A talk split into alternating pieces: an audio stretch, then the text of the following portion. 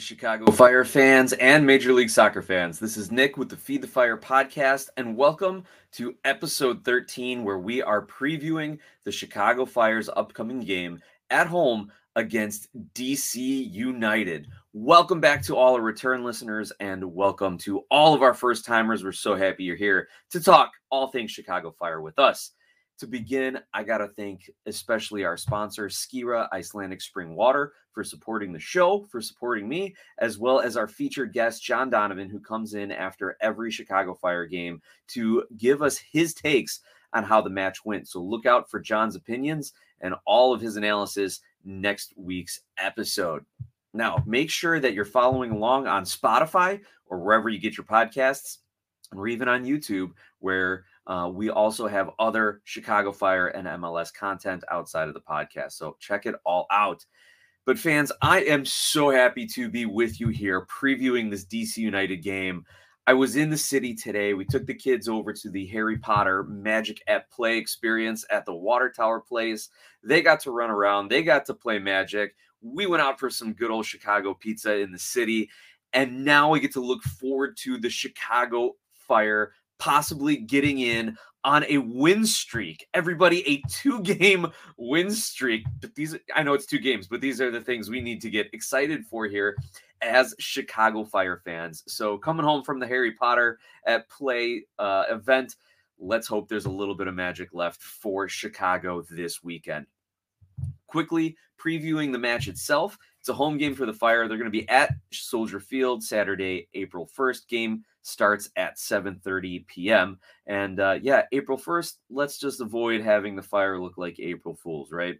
And again, if they get the win, they will have back-to-back wins for the first time since August 2021. Now they're coming off a really good result, 3-2 win down in Miami. And as a matter of fact, Carlos Terán was named to the team of the week in Major League Soccer for his goal and his defending, as well as Brian Gutierrez was added as a bench player for the team of the week. So let's hope that their positive play continues. And that is where we are going to start our Chicago Fire preview with the question on who starts at center mid for the Fire. Now, Ezra has said, manager Ezra Hendrickson has said that Xherdan Shaqiri is the starter. When he is fit, when he comes back from injury, Shaqiri is going to be the starter. I hope that he actually watched the game against Miami because if that's the case, he's going to have to eat those words and take back what he said because Brian Gutierrez has been playing extremely well as the center attacking midfielder, as the playmaker, as the one who makes things go for the offense for the Chicago Fire in Xherdan Shaqiri's absence these last two games. I think it's a coincidence that the Fire scores six goals, three game, three goals apiece in the two games that Shaqiri is out, but Gutierrez is in. No, that's not a coincidence. That's the players running harder and playing better with Gutierrez. Shaqiri, when he gets the ball, I like that he looks up and he looks forward. But the first thing he wants to do is play a ball down into the channels uh, or, or play a ball right at the striker, which is great. But when you only have Casper Przybyłko or when you only have, say, Chris Mueller running forward, it's it doesn't create much offense. Shaqiri does not want to be on the ball, dribbling around, getting kicked, getting fouled, because that's what the other teams are doing. So he's playing fast balls, and there is something to be said about playing fast, especially because the Chicago Fire want to play on the counterattack.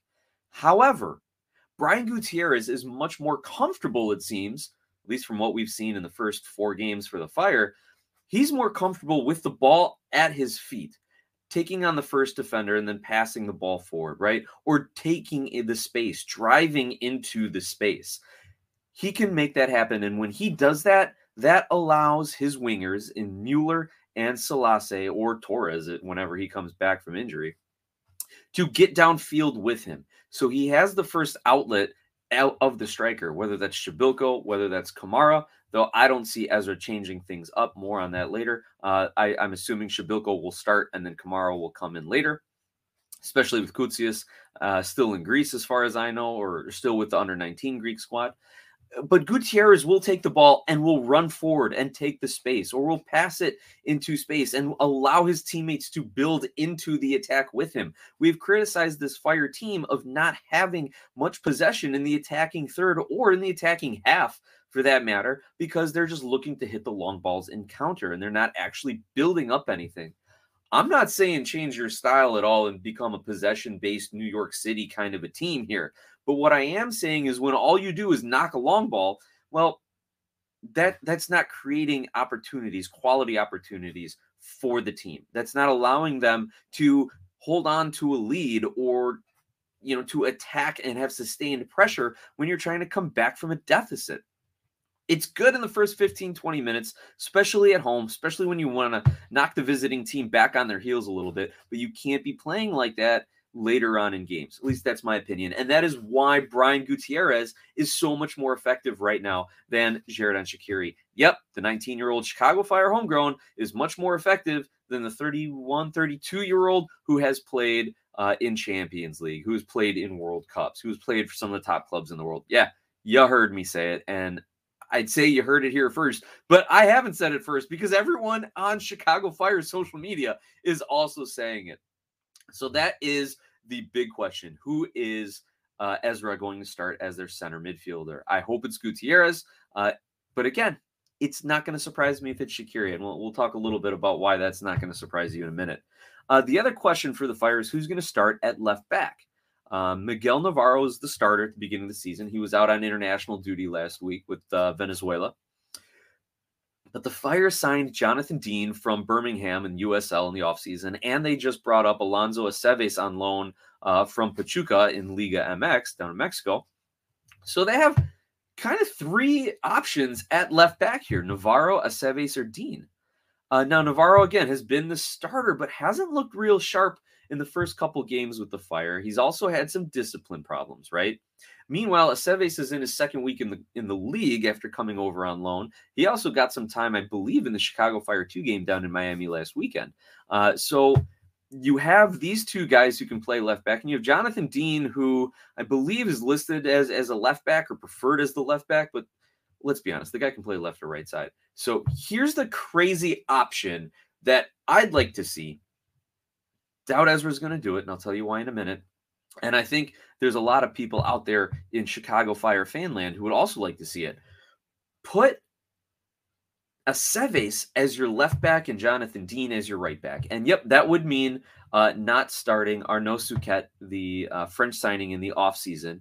But I'm okay with that because Souquet has just been okay during the course of uh, the early going in the season. Now, Souquet's strengths are getting forward and assisting in the attack which is great. We need that. We just talked about that the Fire needs some more sustained pressure in the attacking half. However, for a 31 year old right wing back, he is struggling to recover, both recover runs, both to track runners. I think in each of the last two weeks, one of Souquet's marks were the guys that scored the goal. So he is having a hard time tracking back and getting into good uh, defensive shape, right? But again, I, I would love to see Gutierrez in the middle. I would love to see Aceves and Dean as our wingbacks. But I don't think that's going to happen because of Ezra Hendrickson. And here's why. Over the last season, Ezra has shown, whether it be his on the field lineups and play and sub patterns, as well as some of the comments he's made uh, post game, right? And we heard it you know last week, pregame or post game, that he's going to keep Shaqiri as, as the center mid. He doesn't like to switch players around. He doesn't like to move things around or experiment or tinker or anything like that. Especially last season when he rolled out the same 4-2-3-1 formation in every single game to start and maybe only changed it once in the second half of the game. So he is not someone who likes to change things or try things out. Um, and we saw that there's a few younger players from Fire 2, like a Victor Bezerra, who probably should have gotten some more first team minutes because of all of our striker troubles, but for some reason he didn't want to put him in. So I don't think Ezra is going to switch anything. I would be completely not surprised. Let me put it that way. I would be not surprised at all if the starting lineup shows Miguel Navarro on the left back, Souquet on the right, right outside back, and Shaqiri in the middle. And then you've got Gutierrez on the wing, who likes to pinch in, have some possession, pass the ball around a little bit, and then that kind of pulls a little bit of their defensive shape out of position and allows the other teams to attack the wings. And we saw that again with Miami. They liked attacking the wings. You also combine that with the fact that Ezra, when he was really just kind of playing for a point or so and, and crammed in his defensive shape, he, he said, I'm clogging the middle of the field. He said, I'm putting two blocks of four in the middle of the field, let him play up the wings. So uh, it seems to be working in his favor if he wants Gutierrez on the wing, because then Gutierrez will pinch in, right? Uh, it also kind of plays into the favor of the opposition. So, like I said, I want Guti in the middle. I want Aceves and Dean as our wingbacks. I don't think that Ezra's going to do it. The other question to look at is can the Chicago Fire offense keep up? Uh, one goal in their first game at home against New York, zero goals on the road at Philly, then three goals at home versus Cincy, and three goals on the road at Miami. Can they score another three goals? I am not confident about that because if you look at the Miami game, Miami's defense was absolutely terrible. They they ball watched Terán's goal. Uh, they did not mark Mueller on his run back, and they just did not play good defense. In the Cincinnati game, similarly, a bunch of lazy passes to open the second half gave the Fire that goal, as well as a PK uh, that Mueller drew that Chihos converted. Had barely converted at that. So while the Fire have scored three goals a game in the last two games, I think that is as much a product of the opposition's defense as it is the Chicago Fire's offense. So I don't think they can keep up this goal scoring. Again, another reason why I think they need to remove Souquet and Navarro from the starting wingback position and add in Aceves and Dean. Now, Federico Navarro and Howard Torres are still out with injuries. I would not expect them, which means you're going to see uh, a lot of uh, Gastón Giménez or Mauricio Pineda in the middle there as a defensive mid. So be ready for that, as well as Fabian Herbers, of course. So that's our Chicago Fire preview. A few things to keep a lookout for, a few talking points as we prep the game. Let's now flip to the other side of the field and take a look at DC United. They have four points in five games, a win, three losses, and a draw. And last week lost two to one versus New England. They took the lead just before halftime in the 45th minute on a Christian Benteke goal, but then lost the game with two second half goals, one coming from Noel Buck in the 88th minute. He is one of the young up and comers for DC. Uh, I'm sorry for the New England Revolution. So a name to keep an eye on as you uh, as you bounce around the league and watch some of the other games. Now, getting back to DC, manager Wayne Rooney typically likes to play a 4 4 2 formation, and he played a lot of that when he came over last season. I think that was a lot of talent evaluation at that point, right? Keep a, keep a, a, solid formation. Everyone knows their roles. He can kind of bring some young guys in. He's definitely all for playing the kids, right? But now he's changed it a lot. They have DC United's played several different formations, not just to start, but also you know second half adjustments, changing formations around a bit. So who knows what they will trot out versus the Fire? But regardless of the formation, they are going to do what's best to get the ball to their star striker, Christian Benteke. He's got three goals so far this season. Uh, he scored in three different games, so a goal a game uh, in three games, but he's done it only with six shots on goal.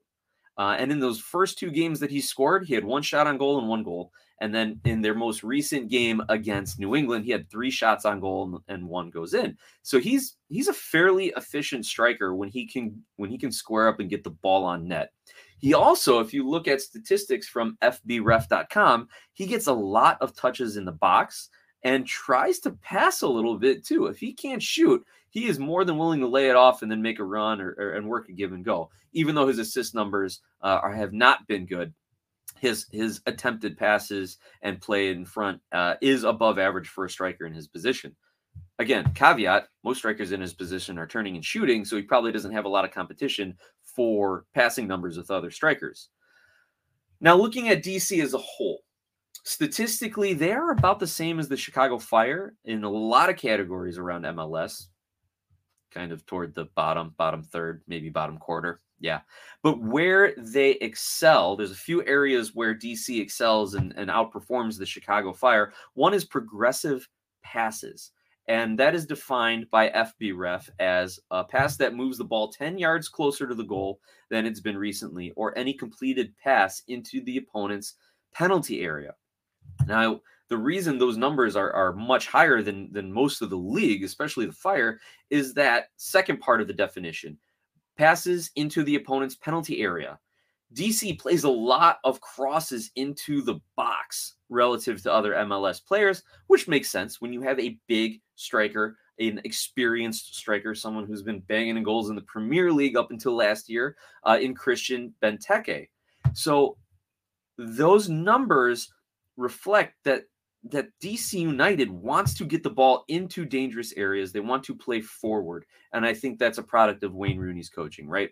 Additionally, DC United has an above average number of shots relative to the rest of the league. So they will shoot, and the Fire's defense needs to be in good position. And they cannot do what they have done against Cincinnati and against Philadelphia, giving up goals because the defender is backpedaling into his own 18 yard box. There's at least two goals that I know of, the two I mentioned on the season, probably one or two other ones, where Chicago Fire defenders are backpedaling into their own 18, and the opposing striker is like, all right, well, if you're going to give me space, I'm going to have a rip. Worst thing that happens, your goalie stops it, uh, scuffs it, and one of my guys gets the rebound, or it takes a deflection as we have seen, and go in the back of the net anyway. So the Fire need to be aware that DC will look to whip in crosses and will look to shoot. Now, as far as injuries on the DC United side, Pedro Santos is out. However, they did sign midfielder Lewis O'Brien from Nottingham Forest a couple weeks back uh, on loan. Uh, so don't be surprised if he gets the start and DC plays a little bit more direct with him looking to link up with Benteke. Now, a little bit of trivia here before we get into the odds and predictions. From MLSsoccer.com, they write that DC United is the only team that the Chicago Fire defeated in both of their matches last season. They're the only team Chicago beat twice last season. There, I, there may have been a couple where it was a, a win and a draw, perhaps, uh, but DC is the only team they beat twice. So DC's probably coming in with a little bit of a chip on their shoulder.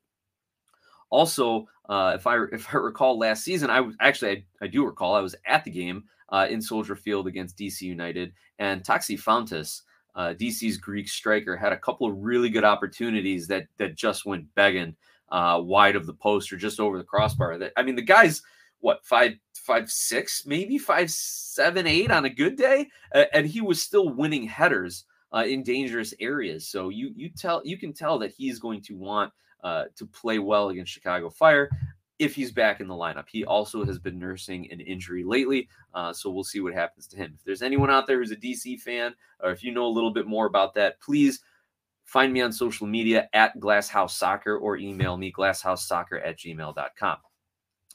Last bit of trivia the last time the Chicago Fire scored three goals in three consecutive games was between June and July of 2021. So, not as far back um, as you would think. But yeah, back the last time that they won back to back games. So little little while back. Now let's look at the odds and then I'll give you my predictions for the match.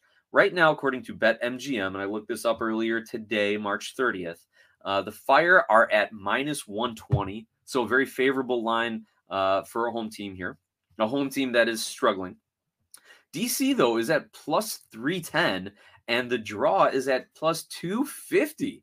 So, taking that into account, I am predicting 2 1 victory for the Fire. I have not predicted the Fire to win any matches so far this year, but with a DC United team in flux with some injuries, trying new formations out, working in different different players and youth players, uh, in addition to the Fire playing more confidently, much closer to a full strength uh, squad the exceptions of Torres and Fede Navarro, but they have some some depth to that, right? In those positions. And these are probably the best odds I've seen the Fire get so far. I am going, and it's supposed to be a decent weekend in Chicago, I think. Maybe a little snow on Saturday. Um, but at least the people were going to be jived up. It's been like 50s and maybe hit the 60s even tomorrow if, if, if it doesn't rain and, and cool things off a bit but we want to get out. It's spring break. People want to get out in the city and enjoy it. So I hope that there's a little bit more than the seven, 8,000 people that were there uh, at the last fire home game when it was freezing. And we and, and the fans can give the fire a little bit of that extra motivation, along with everything we talked about here, uh, to give the fire a 2 1 victory at home. That's my prediction here. Now, as we do every week, let's take a look at a few things around the league that I'm going to keep my eye on. Here in the Eastern Conference, uh, can Atlanta bounce back? They got rocked by the Columbus Crew last week, 6 1. They are now at home hosting Red Bull New York, New York Red Bull, however you want to pronounce it, however you want to say it. I don't think there's a wrong way to do it, but Red Bull fans correct me. Uh, will Atlanta bounce back? They've got Thiago Almada back from international break. They got Miles Robinson back from international break, which, by the way, great to see Miles Robinson running around for the United States in that game uh, against El Salvador. Great to see him back. He has become one of my favorite players to watch and root for over the last several years, and and was just heartbroken for him that he missed out on his World Cup call. But hopefully, he's got at least one more World Cup in him. So that's my Eastern Conference game. I'm going to take a look at uh, Atlanta. Can they bounce back against Red Bull? Western Conference. Will St. Louis continue its historic run versus Minnesota United? As we know, St. Louis is the first expansion team to win five straight, but now they're starting to look at MLS records in general. Uh, will they be able to tie the seven straight wins to open a season record? And I, I believe, and I'm trying to remember the last podcast I listened to that had that trivia on it. Um, if it was the Galaxy and Kansas City, both have done that before. Uh, so let's see if St. Louis can continue its historic run. The third game that I'm just kind of interested in from just like, you know, a complete like non soccer perspective thing. Um, Vancouver is hosting Montreal. You've got the Canadian rivalry going on up there. It's cross conference. So it's going to be interesting to see how much these teams kind of go for it in terms of wanting to get points since you're not playing against your conference opponent. Uh, but here's the soccer side of it now there's only one win between these two. Montreal got a win, uh, I think, against Philly a couple weeks back. One win between these two teams. They're desperate for points. Canadian rivalry. This could be a fun one to watch. Anyway, and one little bit of follow up from last week's match against Miami. Um, you know, I was talking with our our special guest John Donovan about Bryce Duke uh, and and Duke's struggles, especially defensively against the Fire. Um, but but my word to John was, look, he, these guys got a lot of promise, and and the league, I'm sorry, the uh, the team is invested in him. Miami's invested in him, and sure enough, despite his performance uh, against the Fire recently, his contract has been extended through 2025 with an option for 2026. So, yep, he had a stinker against the Fire, but I think he's got a, a decent future ahead of him. Well, with that, we're going to wrap up and make sure that you find us on social media at Glasshouse Soccer. Follow along on Spotify. Make sure you follow, it really helps our numbers, as well as you can email me, glasshousesoccer at gmail.com. I want to thank you all for listening, for your support. Now let's get out there and see another three points in Chicago. Take care, everyone.